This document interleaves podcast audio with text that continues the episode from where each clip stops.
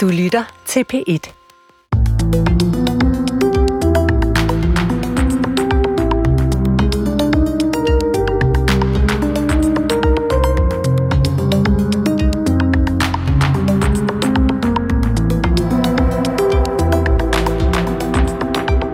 Velkommen til Tidsånd, anden søndag i advent.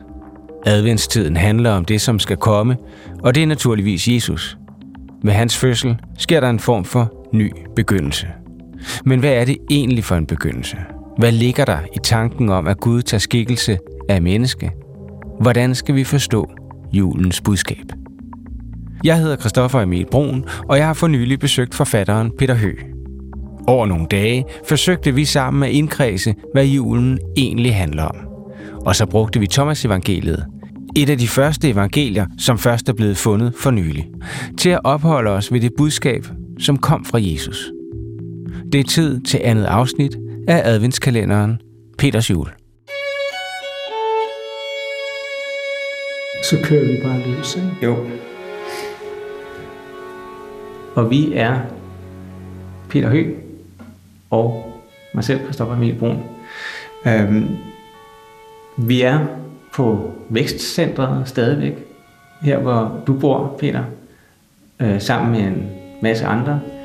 Og vores emne i dag, vores tema, det er det mandlige og det kvindelige, og balancen mellem de to. Og øh, Christoffer, så er det måske på sin plads at sige, at øh, Vækcentret er et, øh, det er et, øh, både et kursus- og undervisningssted, og det er en form for socialt eksperiment, hvor 100 mennesker, 70 voksne og 30 børn bor øh, ikke, ikke på centret, men i tilknytning til det, mm.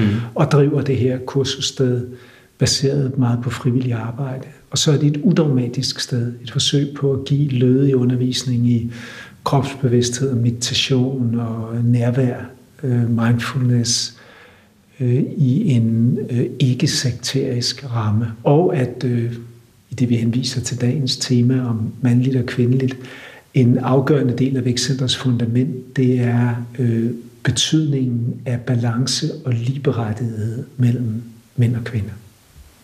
Ja, og, og, og vel også i sådan mere overført betydning det mandlige og det kvindelige, som du er inde på. Ja, og det var noget af det, vi håber, øh, vi kan belyse fra forskellige vinkler i, øh, i øh, den her udgave af adventskalenderen.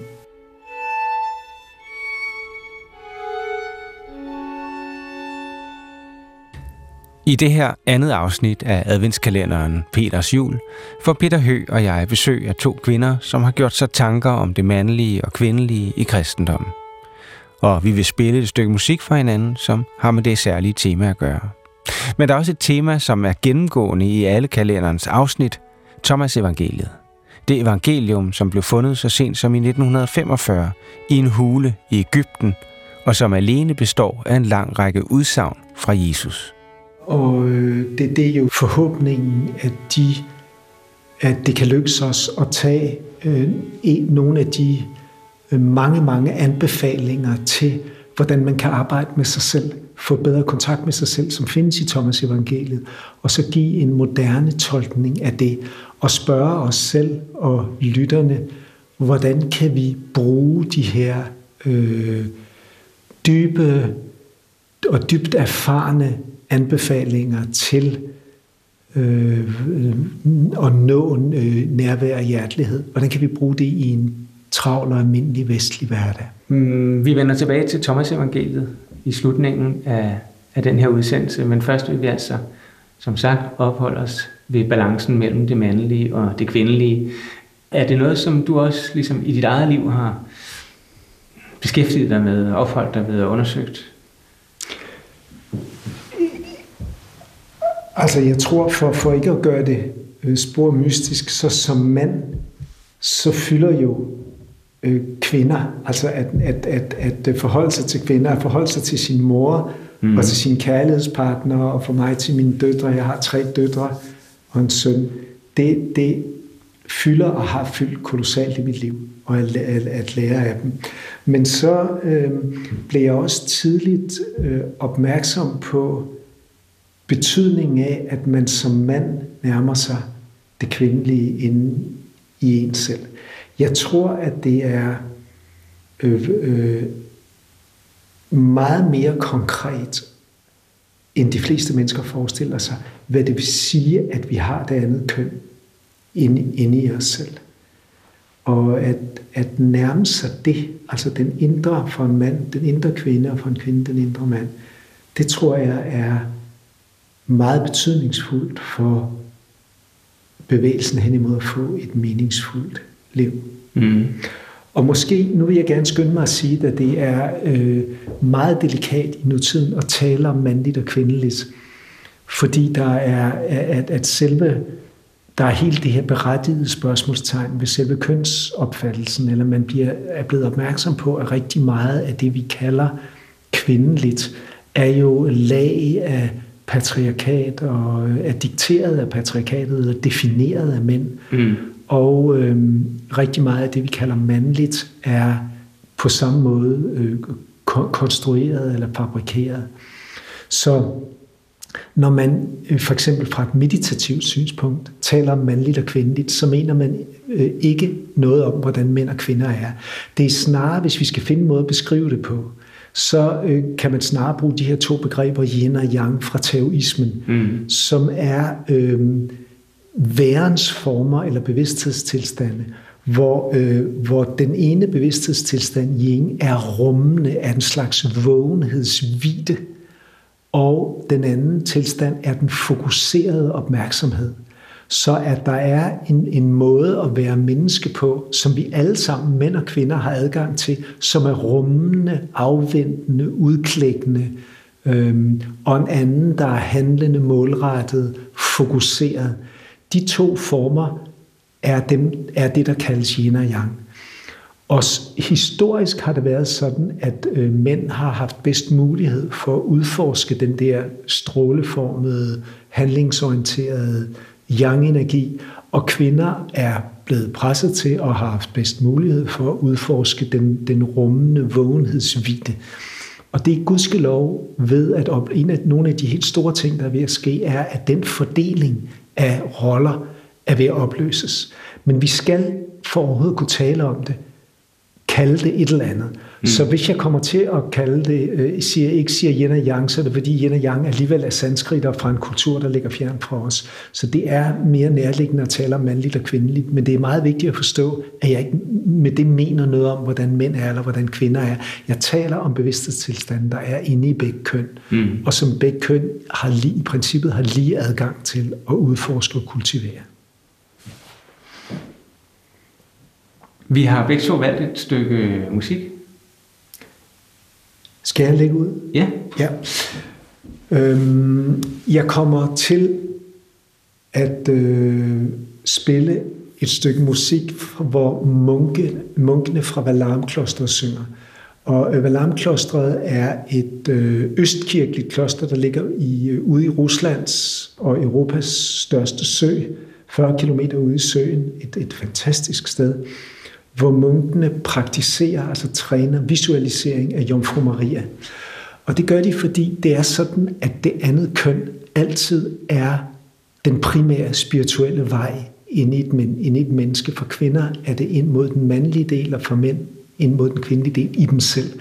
Og det skyldes jo, det på en måde helt banalt, for at kunne begynde at vågne, eller for at lære os selv dybere at kende. Og det er jo mm. det, spiritualitet handler om.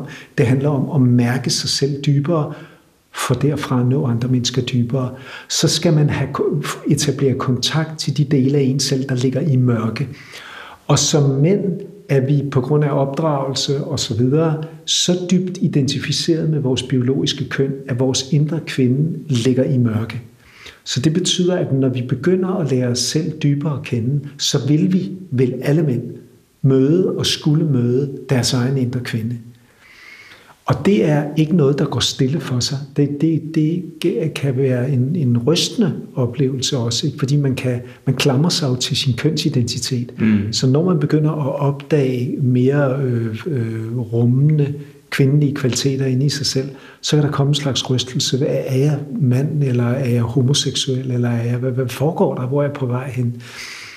Så det er en, også en alvorlig rejse, eller en, en udfordrende rejse ind mod en selv. Og den primære måde at møde som mand sin egen indre kvinde, det er jo mod ydre kærlighedspartnere. Og det gør jo ingen forskel om, at hvis man lever i et homofilt forhold, da der er en mand og en kvinde inde i os begge, så forholder man sig altid, uanset om, man, om ens kærlighedspartner er det samme køn som en selv eller en anden, forholder, er der altid den, den polære spænding mellem mandlige og kvindelige bevidsthedstilstillinger. det er på spil altid. Mm. Så hvis den primære måde for, for os er at møde det andet køn i os selv, det går gennem ydre kærlighedspartnere. Hvad skal man så gøre, når man som munker og nonner lever i celibat? Jamen det er der udviklet løsninger på. Og i den kristne tradition, der løser nonnerne det ved at blive Jesu brud. De forholder sig også, hvis, og er nødt til, hvis de skal nå nogle vegne spirituelt, at mærke også den erotiske tiltrækning til Kristusfiguren. Så derfor er nonners sprogbrug omkring Kristus stærkt erotiseret. Ja. Og øhm, øhm, øhm, mænd, altså munke, forholder sig til Jomfru Maria. Ja. Og på øh, Valarmklostret, der er den primære praksis, det er, at de visualiserer Jomfru Maria hele tiden, altså ser Jomfru Maria hos sig, for sig, og forholder sig meget, meget intens til hende. Og det, som så sker, det er, at derigennem opdager de Jomfru Maria kvaliteterne, Maria-kvaliteterne inde i sig selv. Det er det spirituelle niveau, de åbner til, hedder direkte Maria-niveauet, og kan mærkes på Valarmklostret som sådan en vandret, massiv hjertelighed, når man stiger i land på de her øh, smukke øer, som klostret er bygget på. Maria, Devo, чистая,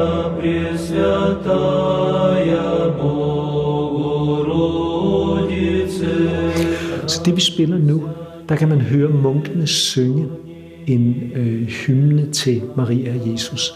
Og prøv at lytte til den feminine kvalitet i stemmerne. Altså det her er mænd.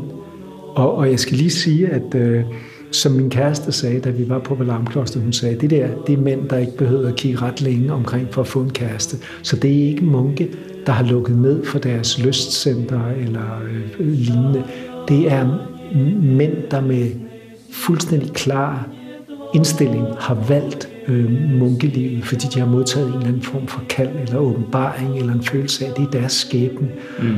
og som har, forholder sig intens til det kvindelige, bare ikke fysisk praktisk, men dybere ind i bevidstheden.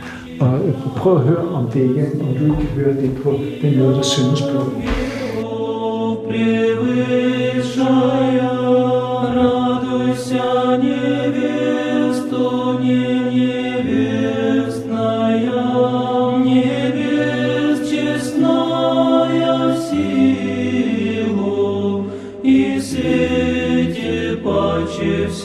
it is.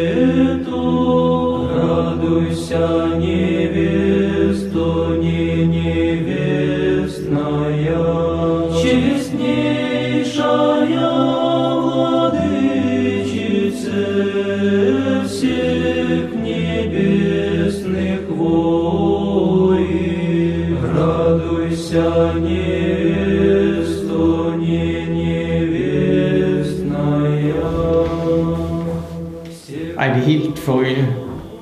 Det er utrolig smukt. Ja, det er meget smukt. Hele deres harmoni, øh, den måde, de synger sammen. Og, og, og netop i det, øh, det der hedder øh, på græsk, den konjubitiske indstilling, altså indstillingen mod fællesskabet, ja. i stedet for øh, mod en selv. Altså en af de meget smukke ting ved korsang, og det er jo også bare vores almindelige korsang i Vesten, men det er så meget tydeligt hos dem, det er på en måde, at det, at man indgår i en kollektiv stemning og tilsidesætter sit jeg for at for den kollektive velløds skyld.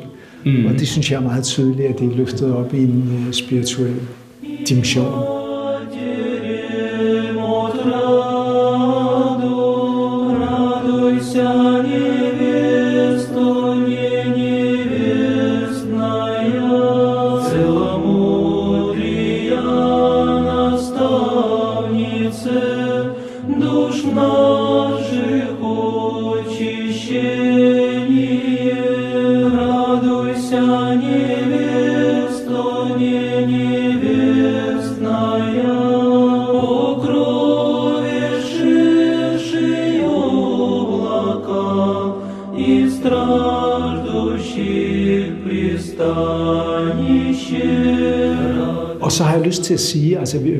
Tale meget længere, end vi har tid til om Østkirken, men jeg har mm. lyst til at sige en ting. Den katedral, de synger i, den centrale katedral på, øh, på øh, i Valarmklosteret, den er øh, videt til forklarelsen på bjerget. Og forklarelsen på bjerget, det er den øh, situation, der er beskrevet i det nye testamente, hvor Jesus tager tre af disciplene op på øh, bjerget og øh, viser dem på en måde sit niveau. Altså de ser i en, en vision øh, nogle af de store profeter, ja. og øh, han, han, han viser, på en måde, viser sig for dem i sin guddommelighed. Og det er jo et meget, meget positivt og håbefuldt billede. Og det er hovedbilledet i Østkirken, hvor Vestkirkens, det vil sige den protestantiske katolske kirkes hovedbillede er Jesus på korset. Så det er forskellen på de to kirker. Den ene er ledelsesorienteret og, øh, og, og, optaget, og optaget af Jesu død, og den anden har et meget mere positivt øh, billede. Det, mm. det synes jeg, man er, er vigtigt at se. Så, og, øhm, og det kvindelige er jo fortrængt ud af den katolske og den protestantiske kirke. Det kvindelige har ikke nogen plads. Vi skal helt frem til 50'erne til det, der hedder Annuncio-dogmet, før at paven anerkendte, at øh, Maria var i paradis. Øh, og øh, øh, hvor i Østkirken, der er der ligelige antal kvindelige og mandlige helgener. Så i den her katedral, der er, den ene, der er to hovedindgange. Den ene indgang er Marias indgang, og den anden er Jesus, og de er ligeberettigede. Og inde i det der fantastiske kirkerum, hvor de her munke synger, hvor det her er optaget, der er lige mange kvindelige oplyste, eller helgener, eller hvad vi kalder dem, som mandlige. Så altså, vi skal jo ikke se bort fra, at den russiske kultur er ubarmhjertigt patriarkalsk og, og så videre, og, mm. og afvige, på nuværende tidspunkt afvise homoseksualitet og så videre. Men, men, men i kirkens dybere fundament er der, det, i Østkirken, er der indbygget en plads til det kvindelige, som er tabt i, øh, i Vestkirken. Радуйся, невесту,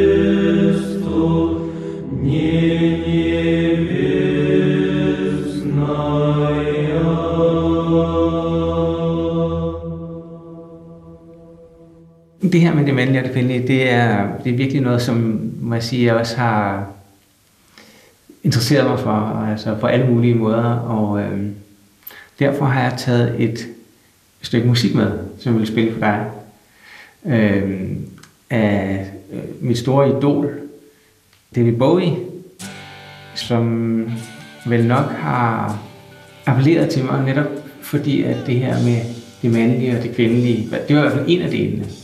Han er også en stor musiker, og der er alle mulige dele af det, men det er klart, at det her med det mandlige og det kvindelige og hans leg med det, var noget, som jeg synes, har synes var utrolig interessant. Øhm, og det kommer i det her nummer meget tydeligt. Ziggy played guitar Jamming good with Weird and Gilly and the spiders from Mars. They played it but made it too far. Became the special man. Then we were Ziggy's band. Ziggy really sang. Screwed up eyes and screwed down hairdo, like some cat from Japan. He could lick 'em by smiling. He could leave them to hang. They came on so loaded, man.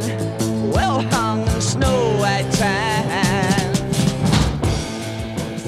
Det var sjovt at spille City Stardust øh, ved siden af munkene fra Valarmeklosteret, synes jeg. Jeg tænkte på præcis det samme. Øh, igen er det meget tydeligt, øh, den her øh, dobbeltkønnethed, ja. der er i stemmen.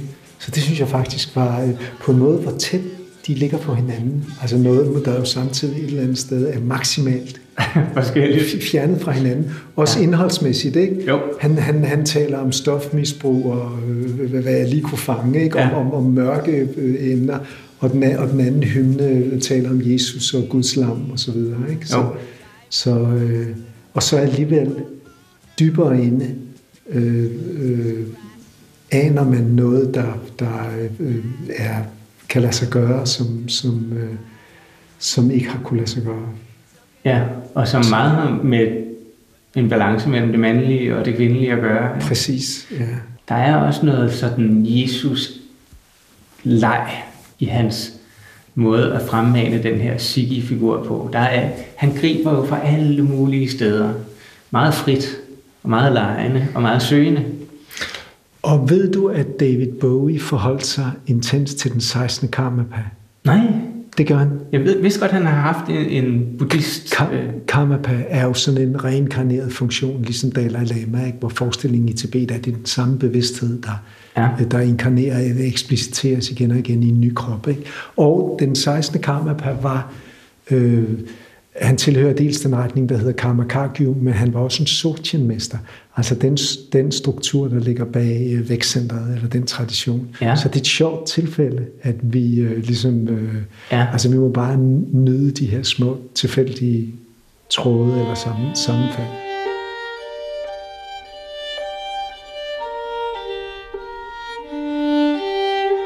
Peter Høgh og jeg har talt og spillet musik for hinanden i træsalen på Vækstcentret i en moderniseret gård, der fungerer som center for åndelig vækst. De omkring 100 mennesker, som er fast tilknyttet centret, bor enten på selve gården eller i huse rundt omkring i byen Nørresnede. Peter bor i et rækkehus, et stenkast fra selve centret. Vi går nu hjem til ham og sætter os i hans spisekøkken. Peter laver en kop te, og så får vi besøg af Nel, en anden af de faste beboere ved vækstcentret, som underviser i tantra. Peter har inviteret hende til at fortælle om sit syn på det mandlige og det kvindelige inden for kristendommen. Ja, jeg var pige, da jeg var lille også. Og jeg kan huske det, som jeg elskede hver jul, det var at høre fortællingen om Jomfru Maria. Den fornemmelse af, at hun red der med en kæmpe mave, det greb mig sådan, når jeg tænkte, hun red der på, et, på et æsel. Bump, bump. Jeg har også prøvet at ride på et æsel engang. Det er hårdt. Og så med ham der, Josef, der gik og så ned i jorden på de der billeder, vi havde, der gik han sådan der. Men hun sad der, og så tænkte jeg, hun måtte være verdens bedste mor. Altså allerbedste mor, siden hun sådan var blevet valgt af Gud til lige frem at være mor til ham der, drengen der. Så og så det elskede jeg bare, og den der evangeliet fortælling om, om de rider gennem ørkenen, og hun kommer til stallen. Hun svøber ham, og jeg vidste ikke, hvad det var. Jeg tænkte, hun svøbte, hun, hun omfattede, hun omfavnede ham, tænkte jeg. Hun omfavnede ham. Og så lavede hun ham fra sig i en krybbe, men, men hun skulle vel også have lidt fred. Mm. Ikke også? Ja.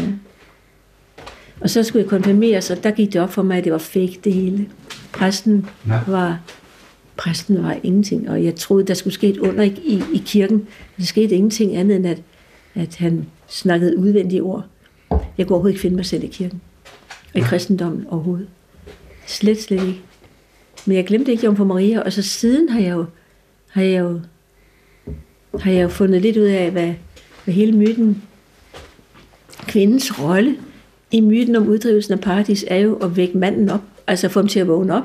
For de var jo et evigt, evigt paradis, som er en genspejling af de gamle, for, formodentlig kvinde, kvindeorienterede kulturer i hvert fald, øh, da æredyrkningen begyndte. Ja. Hvor det var kvinderne, der lavede det. Og, og det var vel en periode på mange tusind år, hvor det bare stod stille det hele. Der var offringer og så videre, menneskeoffringer, så der var lidt blod, ikke? men det var sådan cyklisk.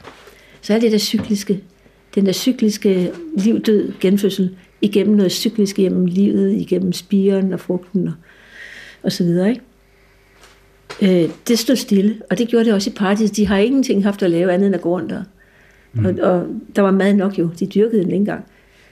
Og så var det, hun fik ham, hun fik ham ud af paradis. Mm. Og der begyndte så bevidsthedens udvikling selvfølgelig. Ikke? Og det er jo en kæmpe rolle, hun har haft. Og hun blev jo så skilt ud for det, ikke?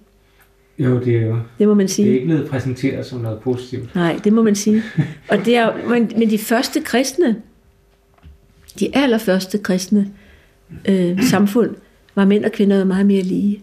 Og, og det handlede jo også om, at man der skulle være celibat. Man var ikke kønsvæsener, man var åndelige væsener, eller man skulle, man skulle være åndelig. Så der var jo et samfund, hvor kvinder og mænd var sammen. Katarerne er et godt billede på det. Den der lille gruppe kristne, som jo blev brændt og pint ihjel, da, da de bredte sig og ikke måtte være der. Mm. Så i de første århundreder var der jo en helt anden ligelighed. Tæt på Jesus, på mesteren der, som han jo har været. Ikke? og, han, og det han havde lært dem. Og så kommer koncilierne, pavekoncilierne ind i 300-tallet eller 400-tallet, mm. og så ruder de rundt i teksterne, og så smider de alle de esoteriske tekster ud. Simpelthen, ikke? Så det er svært at genkende det i testamenterne. Og det gamle testamente, der var Jave jo enlig mand, ikke? Men der er jo før, før den tid, meget langt tilbage, var der jo i de tekster, som de havde at vælge imellem, var der jo også en kvindelig pendant til Jave. Det, ja, det var der. Meget langt tilbage. De tekster fandtes også på den tid, hvor konciliet begyndte at rode dem sammen til det gamle testamente, mm. som så skulle forudsige, at Jesus ville komme. Så kvinderne har jo selvfølgelig har været så betydningsfulde og så kraftfulde. Og så i kirken, når du spørger kvinder og kristendom, så, så må jeg sige, jeg har oplevet, at kvinderne ikke har haft stemme overhovedet i kristendom. Jo, som den medfølende. Og jeg har jo set mennesker ved Jomfru Maria aldre i, i de katolske lande. Mm. Og, og set, hvordan hun bliver virkelig, virkelig bedt til, eller hun omfatter det med, med mildhed og med kære, en helt, helt anden kvindelig energi fra hjertet, mm. end, end den der mere mm, dogmatisk tænkende mandlige kristendom. Ja. Jeg det meget varmt. Er det chai? Er der sukker i? Der er 5 kilo sukker i. En lille bit smule. Det kender jeg dig. En teskefuld. En lang teskefuld. Per, en teskefuld. Per. Vil du have den tyndere? Ved du hvad? Jeg vil så gerne have den uden sukker. Jeg kan ikke med det sukker. Jeg kan ikke sove du... med sukker. Vil du ikke godt levere med sukker? Bare vifte med en lille finger. Ja. Nå, men det var bare det. Og du kan godt se, Niel, hvem det er, der serverer teen og hvor rundt i den og så videre. Altså den det er fordi, jeg har altid set dig som så kvindelig. Kvindelig omsorgsopgave. Er det nemlig. Mens den kvindelige visdom ligesom breder sig ud i radioen. Er, er, det ikke rigtigt? Jo, det, er det skal vi da også lægge mærke til. Ja, det skal vi endelig. Tusind tak, Peter. Du kan ikke forstå, at jeg kan drikke det. Jeg ved det godt, du undrer dig. Han, han, drikker, han drikker godt lige sukker i Hvad siger du, Christoffer? Det var den, som, som jeg gav. Jeg gav Christoffer, vi giver hinanden gaver til hver kalenderafsnit, kalendergaver. Gør det. Og jeg gav ham ingredienserne til den afrikanske mælkete. Ja. Men det er nu første gang, han smager den. Hvad synes du? Jamen, det, jeg har slet ikke smagt den nu, fordi den er så varm. Jeg er bange ja. for at brænde min tunge. Og det er ovenkøbet sådan nogle dobbelt glas, ikke, som holder, fordi jeg kunne så godt lide, at den var varm. Kan vi ikke bare sige, at det var det? Fortæl lidt om den sorte Madonna. Ja, hende ja. bliver jeg så glad. Jeg bliver så optaget af. Jeg har ikke været i Sydfrankrig selv og set hende. Mm. Jeg har læst om hende. Og, og det myten siger, det er, at da Jesus blev korsfæstet og måske genopstod, og måske bare vandrede ud ved hjælp af sine venner, der bad han sine disciple, havde også ført bedt dem om at rejse ud, og han havde jo kvindelige disciple og mandlige eller elever.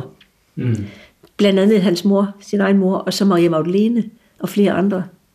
Og, og så, hun, så Maria Magdalene rejste i hvert fald formodentlig til Sydfrankrig. Det er der mange tegn på og, lad, og slog sig ned der, måske sammen med, med Maria Moren. Og der øh, begyndte hun så at undervise. Og det er interessant, øh, hun underviste jo på en anden, hun er jo kvinde, så hun har jo undervist om kvindeligt og mandligt, altså. Og selvfølgelig har hun da ikke kun undervist fra hjertet og op. Hun var jo formodentlig, det er igen en myte, øh, levede hun sammen med Jesus, som var et kraftfuldt menneske, ikke? Vi ved det ikke. Men i hvert fald så er myten om hende meget kraftig og meget levende i Sydfrankrig. Og i mange af kirkerne, som er små kirker, der er bygget direkte oven på hellige gamle rester og gamle templer i Sydfrankrig, der er der de der aldre med en madonna, der er bejset sort eller malet, sorte madonnaer, træskåret ud eller malet. Og i mange år stod de i nischer, men de er kommet frem i de, de, de, de sidste 30 år, er de kommet frem i kirkerne, og de sorte, og dem beder kvinderne til. Og den sorte madonna er i sit væsen beskrevet anderledes, og man forholder sig anderledes til hende som kvinde. Man kommer med kvindeting. Man beder om seksualitet og kæresteri på en helt anden måde, end til den hvide, lyse Madonna, som er medfølelsen, hjertet. Så er måske den sorte Madonna mere øh, den, der har skøen med, det, det myten siger, er en, er en prostitueret Maria Magdalene. Ikke? Ja. Og den prostitution er også et spændende ord, fordi det er oversat fra hebraisk, så, og hedder så prostitution her, men i virkeligheden var det, prostitu betyder at sætte sig i stedet for. Og, og det, den gamle tradition jo siger, eller fortæller om kvinde, kvindedominanserne rundt omkring i Mellemøsten, var jo, at der var hellige steder, hvor kvinderne satte sig i stedet for Gud inden, og tilbød seksualiteten, og der kom børn, som så var kvindernes. Og der kunne mændene også gå ind, og der var en eller anden form for kult omkring, der selvfølgelig også penge eller udveksling af varer. Det var noget, der kunne betale sig. Men det var ikke set ned på. som prostitution. Mm. Det er meget interessant, synes jeg, at prostitution i virkeligheden lige så har det at stille sig i stedet for. Det ja. guddommelige, underforstået. Ikke?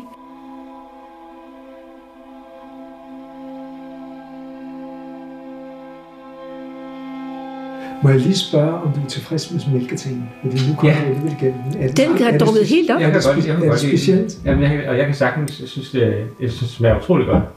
Nej, det, det er godt. godt. Det minder mig sådan lidt om noget chai-agtigt, og så er det, jeg synes, det er lækkert, at det er sødt. Ja, er det er godt. Ja, man skal, altså vi normale mennesker skal have lidt rørsukker til at åbne, åbne teens smagsnuance.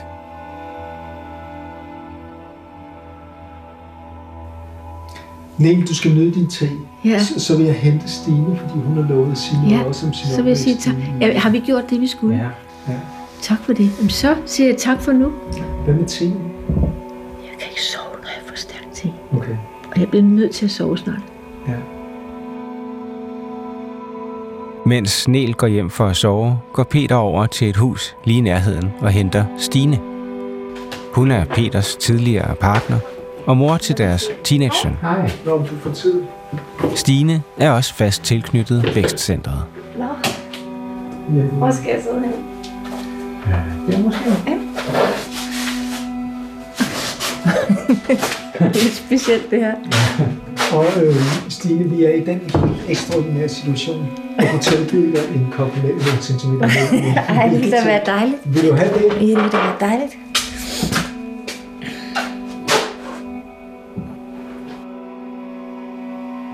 Så Stine, du er jo øh, opvokset i øh, præstegården på Andeholm, hvor, øh, hvor din far Søren var præst. Ja.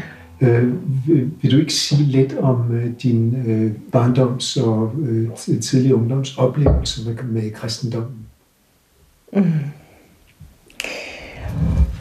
Øhm, ja. Øh. Så, så jeg kom jo meget i kirken, altså, og med til mange gudstjenester. Øhm, og det var sådan naturligt. Og det var aldrig øh, et pres. Vi har aldrig bedt bordbøn.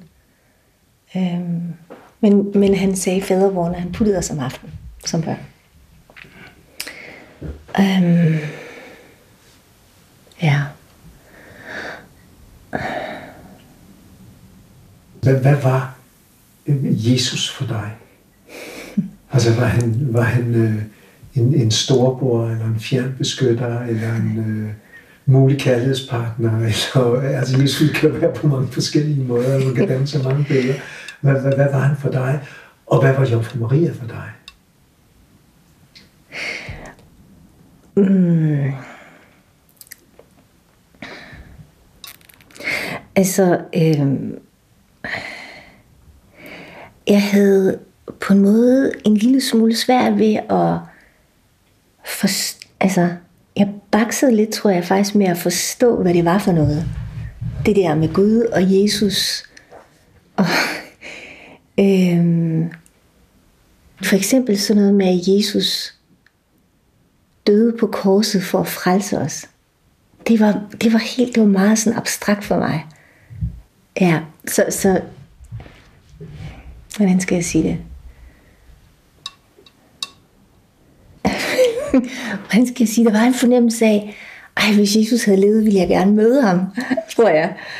Og Jomfru Maria, det var, øhm, det var mere sådan en figur i historien om Jesus, som, som aldrig sådan indeni har fyldt så meget for mig, tror jeg. Og husker du nogle situationer, hvor, hvor noget i dig øh, lagde mærke til på nogen måde, at det er mænd, altså at øh, træenigheden er jo Gud faderen, og så er det sønnen, og så er det helligånden, der sådan er lidt både og, øh, mm. eller mindre klar kønslig. Så, så var der på noget tidspunkt, hvor din, hvor, hvor din identitet som pige og kvinde undrede sig over, øh, eller spurgte, om det var en mandsverden. Jamen, jeg har jo tænkt lidt over det, øhm, inden vi skulle snakke om det her, og jeg, jeg må indrømme, øhm, nej, det har faktisk ikke fyldt særlig meget. Altså for mig tror jeg, at det her med, at disciplene var mænd, Og at, øh, at de ligesom øh, kvinder, der blev nævnt, det var meget sådan kort eller perifært. Jeg tror, jeg har bare tænkt på det som et udtryk for, for den tid, øh, altså den tid, evangelierne blev skrevet på, og den måde, traditionen har formet sig på, øh, altså tilbage i tiden. Det har på en måde aldrig oplevet som, at der ikke var plads til mig, eller der ikke var mulighed som kvinde for ligesom at finde en plads i, øh, i, i, i det kristne, eller i forhold til Gud, eller i forhold til Jesus. Det, det har jeg egentlig ikke, altså det har egentlig aldrig faldet mig ind. Det, det, gør virkelig indtryk på mig, at du siger det, og det får mig til at tænke, hvis jeg nu må være helt ærlig, at det her har også noget at gøre med, at øh, jeg oplever, at du har sat dig igennem øh, som, som kvinde uden at og altså, du har sat dig igennem arbejdsmæssigt, og her på vækstcenteret er du blevet øh, øh, og ubesværet ind og har taget en plads i fællesskabet. Så det er ikke dit væsen at lade nogle kønsspecifikke ting stå i vejen for dig.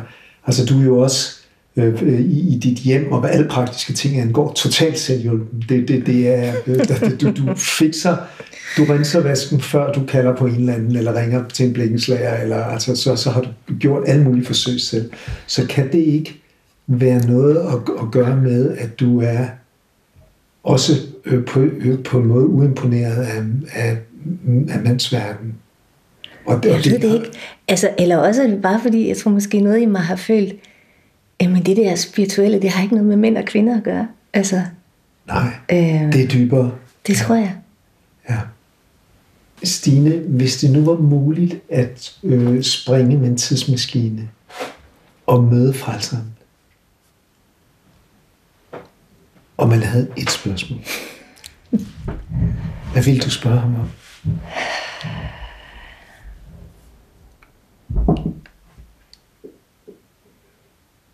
Ej, jeg tror ikke, jeg vil have så mange ord. Det tror jeg ikke. Øh.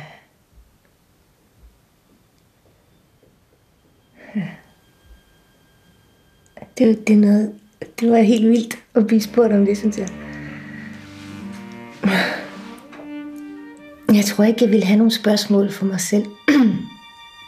Men måske på menneskehedens vegne, altså hvad, hvad skal vi dog stille op ved os ved den her verden, sådan som den har det lige nu?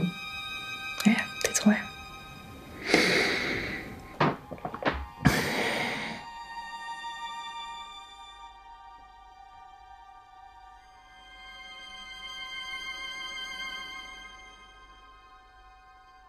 Udover det særlige tema, som hører til netop denne søndag i advent, i dag om det mandlige og det kvindelige, opholder vi os ved Jesus-skikkelsen, som han træder frem i Thomas evangeliet.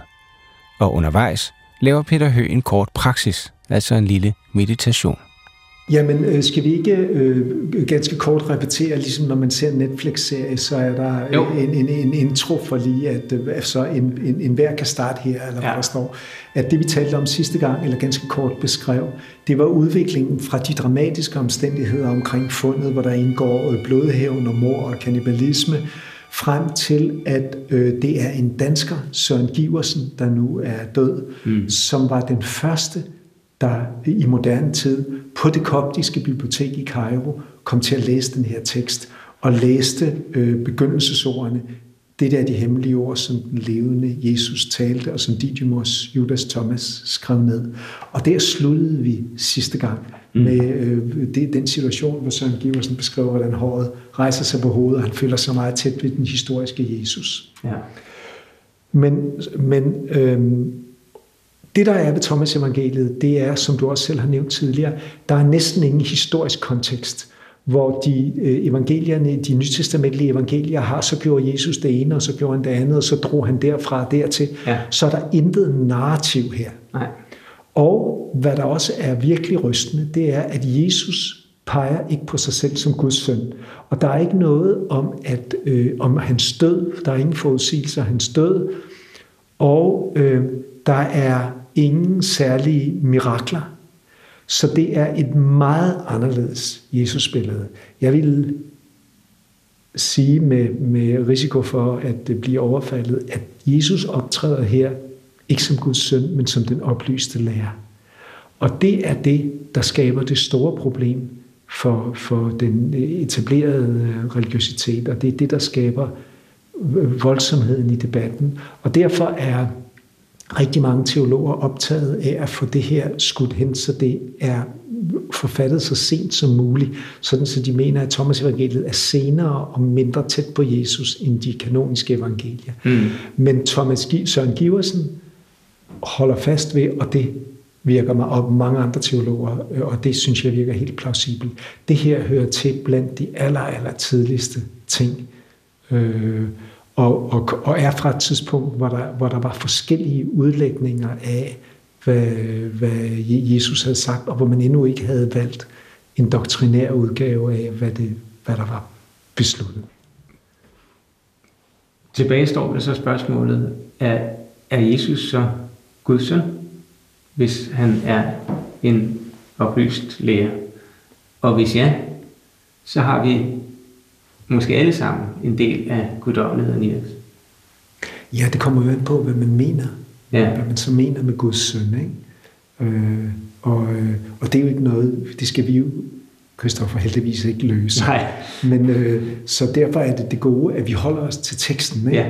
Så skal vi ikke, øh, vi har valgt at øh, beskæftige os med øh, Logion 22, ja. som er en nøgletekst i Thomas evangeliet.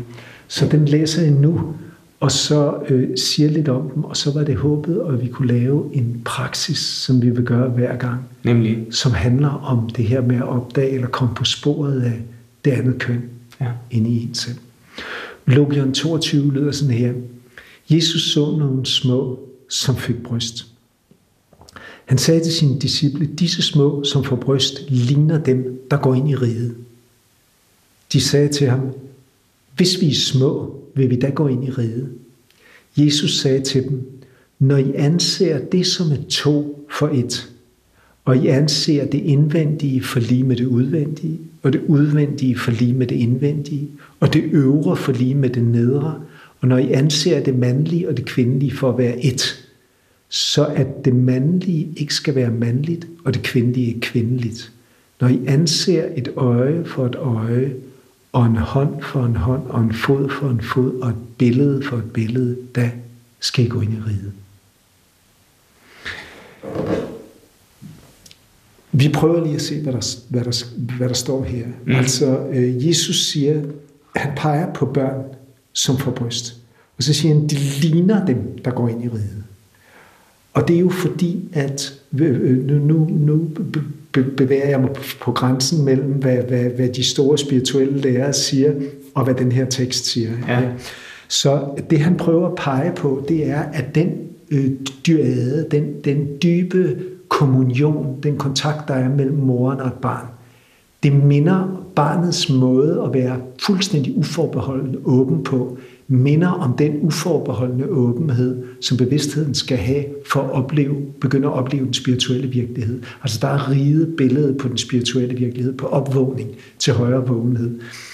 Og disciplene forstår det ikke helt, og så siger de, når jeg, øh, siger de, hvis vi er små, altså bliver som børn, vil vi da gå ind i riget.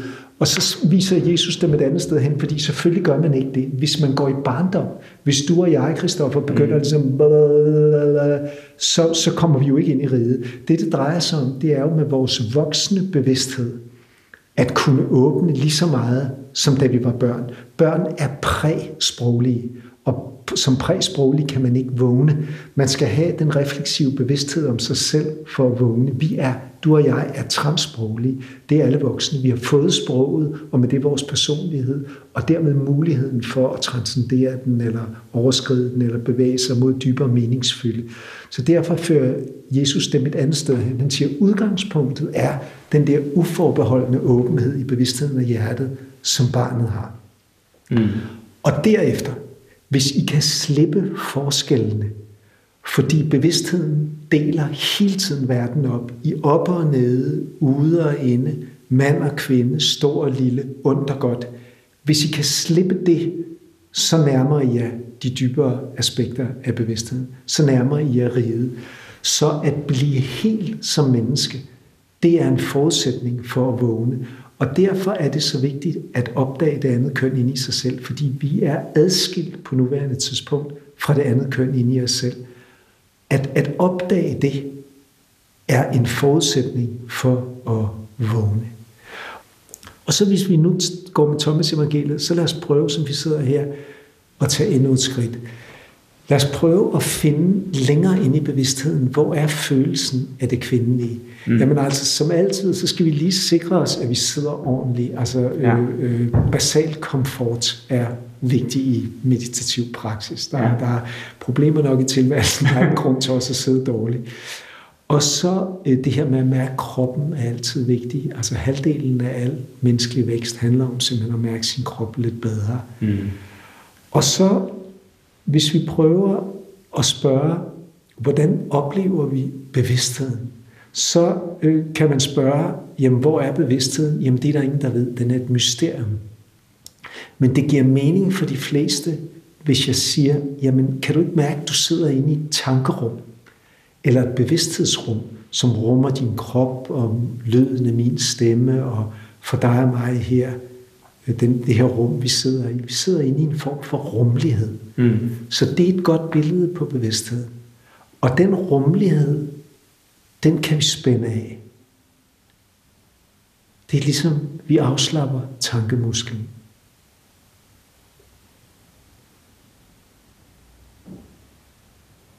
Og den bevidsthedsrummelighed, det er jo ikke spormystisk. Det, det er tankerummet som ingen ved, hvad er, og som vi derfor må bruge, hvad billede vi vil på. Men det er jo det, der er forudsætningen for alt. Vi kan kun mærke det, som er bevidst. Det rum kan man afspænde. Det er jo et hovedprincip i mindfulness og en hovedforebyggelse mod stress. For har man trænet at afspænde sit tankerum i fredstid, så er det lettere og afspænde det, når man kommer under stress, og der opstår tankemøller.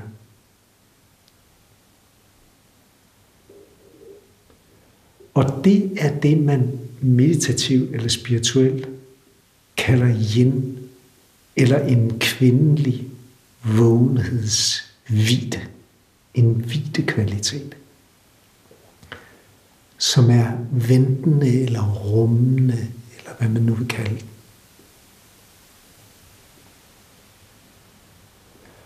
Og for ikke at gå i stå eller ryge ud af den, for at fordybe den yderligere, eller fortætte følelsen af afspændt nærvær, så er der brug for noget andet. Der er brug for den opmærksomhed, der hele tiden mærker, når nu spænder jeg lidt op, eller nu skal jeg lige have hånden lidt dybere ned i maven, eller har jeg nu en slags basal venlighed i hjertet med? Og det er den fokuserede opmærksomhed, som vi kalder yang, eller en mandlig kvalitet. Og i meditation danser de hele tiden med hinanden, og det, er det helt banalt på en måde. Det afspændte rum, bevidsthedsrum, vi sidder i, umystisk, ingen engle eller øh, sjove oplevelser, bare et afspændt rum, mm som vi ved hjælp af opmærksomheden, der opdager de spændinger og tanker, der hele tiden kommer, bliver ved at holde dynamisk afspændt, så danser den kvindelige vågenhedsvide med den mandligt fokuserede opmærksomhed lige nu.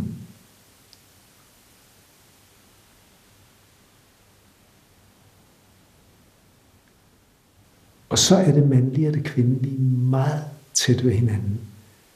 Og vi er jo heldige, fordi vi sidder i et stille rum her i den her atmosfære på vækstcenteret, der understøtter det. Men vi kunne, for at bruge vores eksempel fra tidligere sidde, holde for rødt lys og sidde ved siden af hinanden på førersædet i en bil. Og så kunne vi se på hinanden, og skulle vi gøre det bare et øjeblik, ikke? 20 sekunder, mens man holder for rødt. Kroppen bevidsthedsvin. Bare tankerummet. Spænd af. Og så er det kvindelige og det mandlige meget tæt på hinanden.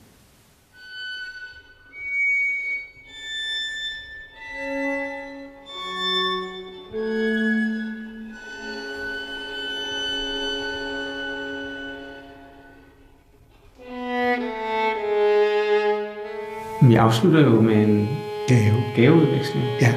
Jamen, øh, Christoffer, må jeg give dig en gave? Ja, Kalendergave. Og den er her. tak. Det er en aflang æske måske. Og inde i har vi en tea infuser. Det her er den slags, den ultimative til, når man ikke laver en hel te-kande, men drikker te alene. Ja, Og det gør man jo af til, når man arbejder som dig og mig, fordi Ja. ja. man sætter sig på sit skrivebord. Ej, mange tak, Peter. Er, som du ved, selv te-drikker, og det der med at drikke en kop te alene, så har man, kan man have en tepose, men det her er jo på alle mulige måder bedre og mere bæredygtigt. Nå, min gave er altså ret beskeden, men den har en lille smule relation til, hvad vi har talt om tidligere. Og inden jeg åbner papiret, så mærker jeg jo ind i, altså sådan en, det, det er, jeg kan ikke huske, jeg skal tilbage til min barndom, før nogen har lavet en kalender Ja, til mig, før jeg har fået kalendergaver. Ja. Det er jo ikke opgaven, når man er voksen, men man skal gøre det for børnene. ja, Så, og der har jeg jo gjort det masser af gange. Så jeg mærker ind i, det, det er en interessant lejlighed til at mærke, hvad er det, det gør ved mig. ja, Og så kan jeg mærke, øhm, at øh, det, det er omsorgen, det, at det, at du har stillet ind på mig, og gjort et eller andet, og tænkt på mig, og lavet en eller anden forberedelse. Det, det, øh, det, Okay. det, det, det der, ja, der er påvirkningen. Ikke? Det er det, der er det vigtige. ja, Mere end, end øh, den konkrete, konkrete genstand. Ikke? Ja. Det er på en måde opbygningen, eller hvad man skal ja. kalde det.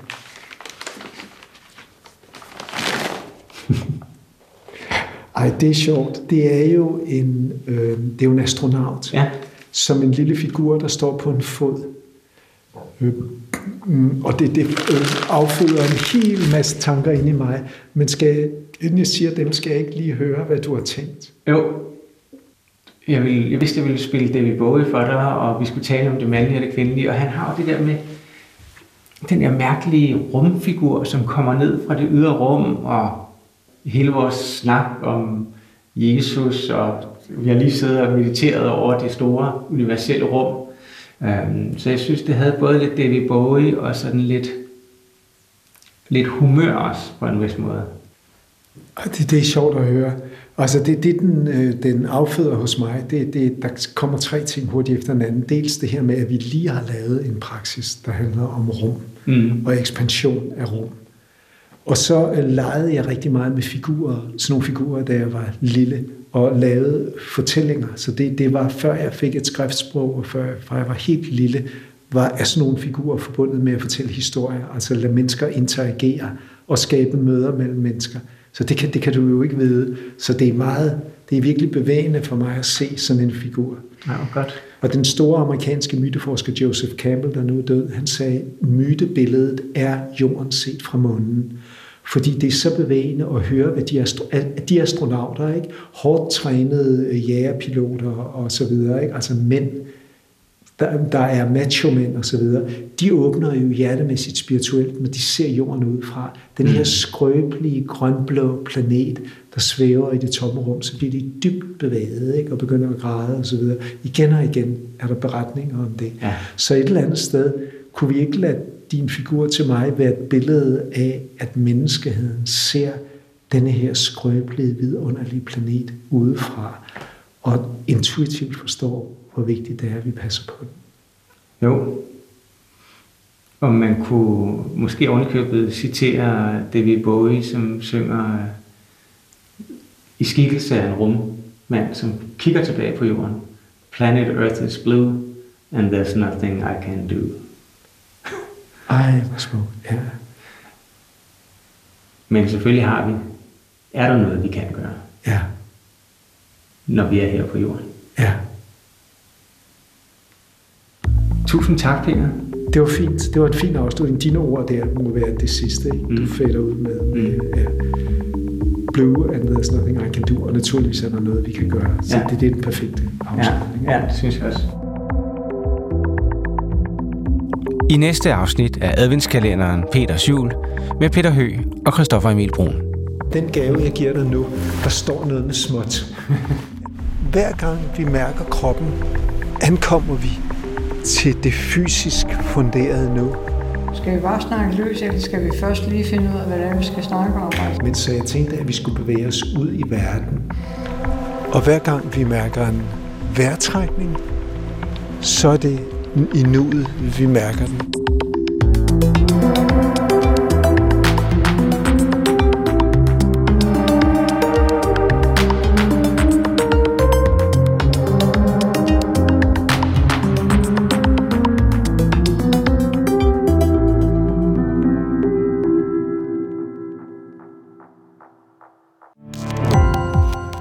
Gå på opdagelse i alle DR's podcast og radioprogrammer. I appen DR Lyd.